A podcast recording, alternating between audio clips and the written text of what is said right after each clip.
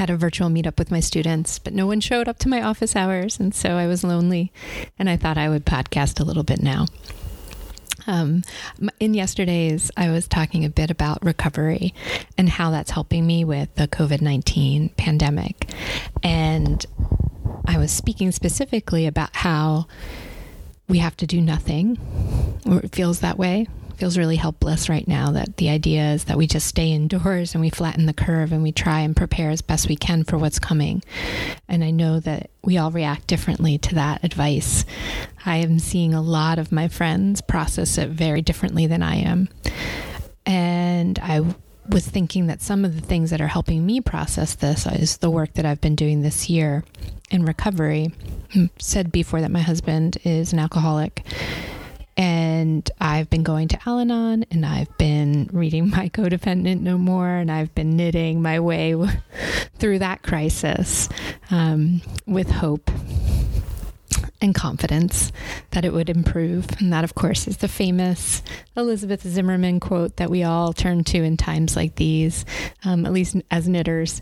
Um, and I love that quote because I think she's speaking specifically about sweaters, and we're knitting with confidence and hope that our sweater will fit and you know through all crises. And so many of us have faced those knitted crises um, of fit of challenge of needing to frog something of it just being weird or just missing a lace repeat or whatever but of course it has extra meaning in a moment like this when so many of us are knitting through real crises um, and turning to it as a kind of solace, as a way to sit still and stay busy at the same time.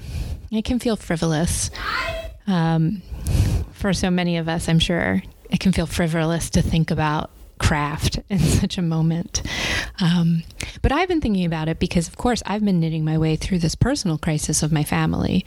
Um, and I learned this year with an alcoholic that doing stuff hurt hurt him, hurt us, hurt our family, enabled all the things. And so I've been practicing not reacting and recognizing that not helping is actually the best thing that I can do in this moment. So I've been thinking about this this week because one of my good friends who has been a real rock for me as I go through this transition with my family. She's immunosuppressed, a cancer survivor, and a single mom like me. And all I want to do is help her. I want to help her with homeschooling her kid. I want to help her with working from home. I want to help her get groceries, all the things. But of course, I worked at a university and I've been exposed to a lot of students in the past couple weeks. And the last thing I want to do is be a silent spreader. And the last thing I want to do, even with my desire to help and my desire not to harm, is, is bigger, it's larger. And so I have been sitting still and I have been knitting. I um, rambled on a bit about not buying new crafts and trying always to use what I have. Um, and I certainly am well stacked for this uh, quarantine period. Um, I finished up a Kingston sweater um, with some recycled yarn that I've got donated on my local Buy Nothing gift uh, group on Facebook. If you are in a kind of populated area, you might want to check that out. I found it to be a really fun way to get to know my neighbors. And somebody was giving away bulky yarn, and I managed to uh, put my hat in the ring and I got it. It was this um, interesting Isaac Mizrahi craft yarn. It was mostly acrylic, which is why I snagged it, and I think why my daughter is drawn to it. My daughter um, loves for me to make her sweaters. She's eight. She's very fabulous and very stylish, and I am more plain Jane. I always talk about Fancy Nancy being really helpful in this moment because Fancy Nancy has a plain mom, um, and that's Maria and me. Um, but my daughter, she um, doesn't like wool, and I I love to knit with wool. I've been kind of a yarn snob in the past. I certainly um, really learned a lot from Woolful about super wash wool and all those really fun, fancy wools that we love, and the colors are so fabulous, but sort of what the costs are to produce them. Um, and so I still love them, um, but I've been trying very hard to, like I said, move towards more sustainable options for that. And so Upcycle was my one. Um, source for that, and I loved it. Um, and then this Buy Nothing group was also really helpful. So somebody was giving away only only three balls of this Isaac Mizrahi craft yarn. I think it was called Carlyle. They sell it at Michael's. It was a beige yarn, mostly acrylic. I can't remember what the other um, component of it was. Um, and it had this gold metallic thread, um, and it was really beautiful.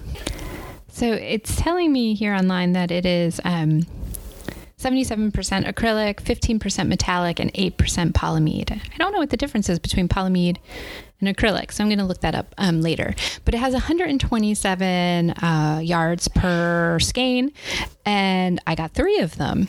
Um, and I really wanted the woman was donating them in one skein of Purl Soho linen quill. And of course, I was like, oh my gosh, linen quill, please give that to me.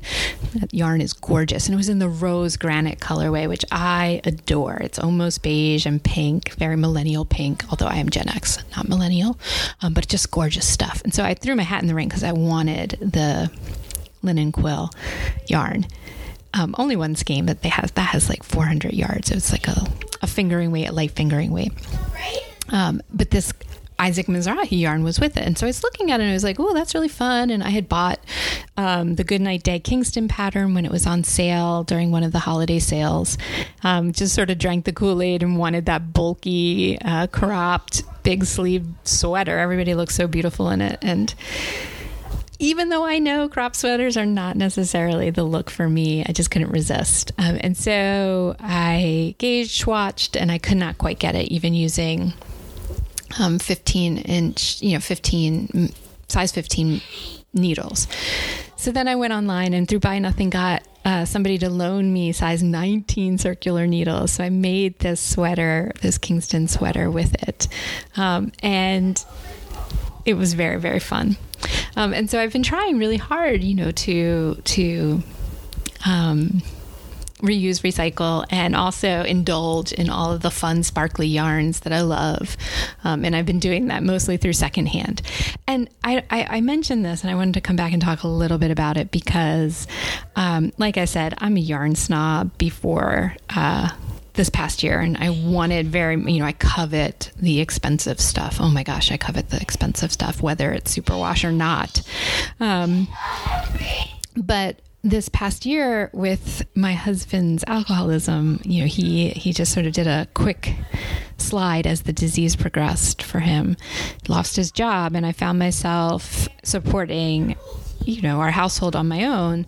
And then when he was gone um, this summer he left for rehab and lived in a group home for a while. And then now we're just separated and not together. I am the sole supporter of our family. And the crafting that I love, the crafting that is part of my recovery, I just couldn't quite afford or justify those luxuries. And it's not just yarn. It's all the luxuries that I love. Oh God, the expensive taste I have. Fancy teas and fancy co- coffee and fancy perfume and fancy whatever. Um, so I've been trying really hard to think creatively um, in that crisis from the summer, that financial crisis from before.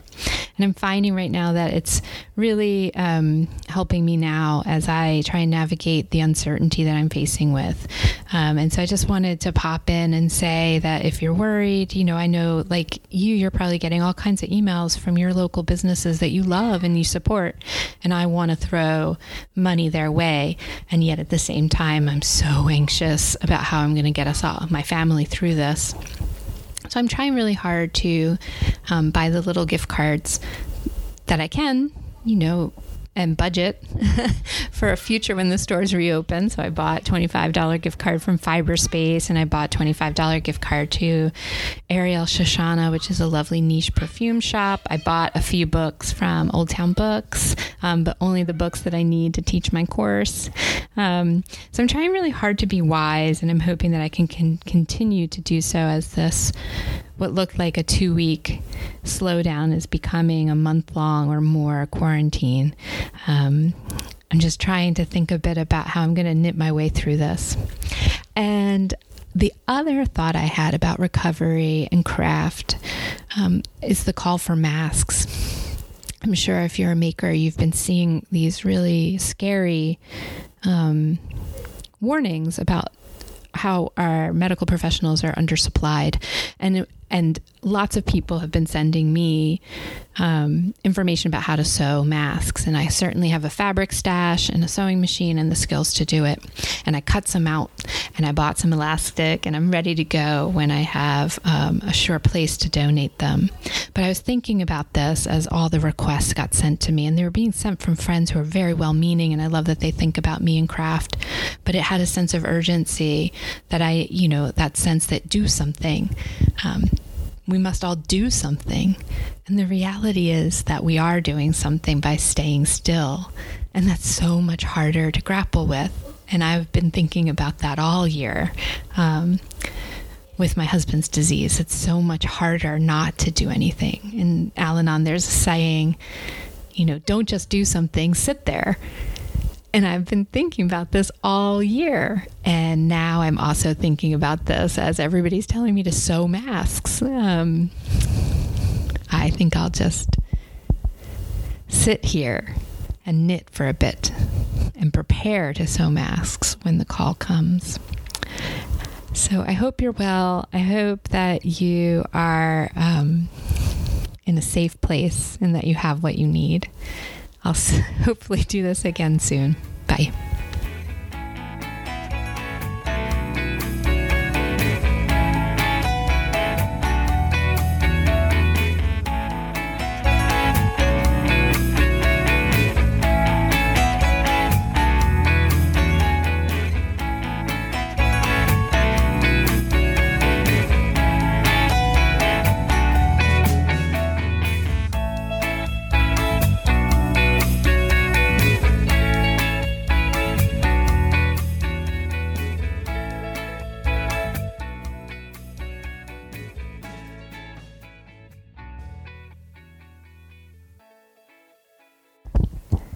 One last thought. I guess maybe I am a little bit fancy.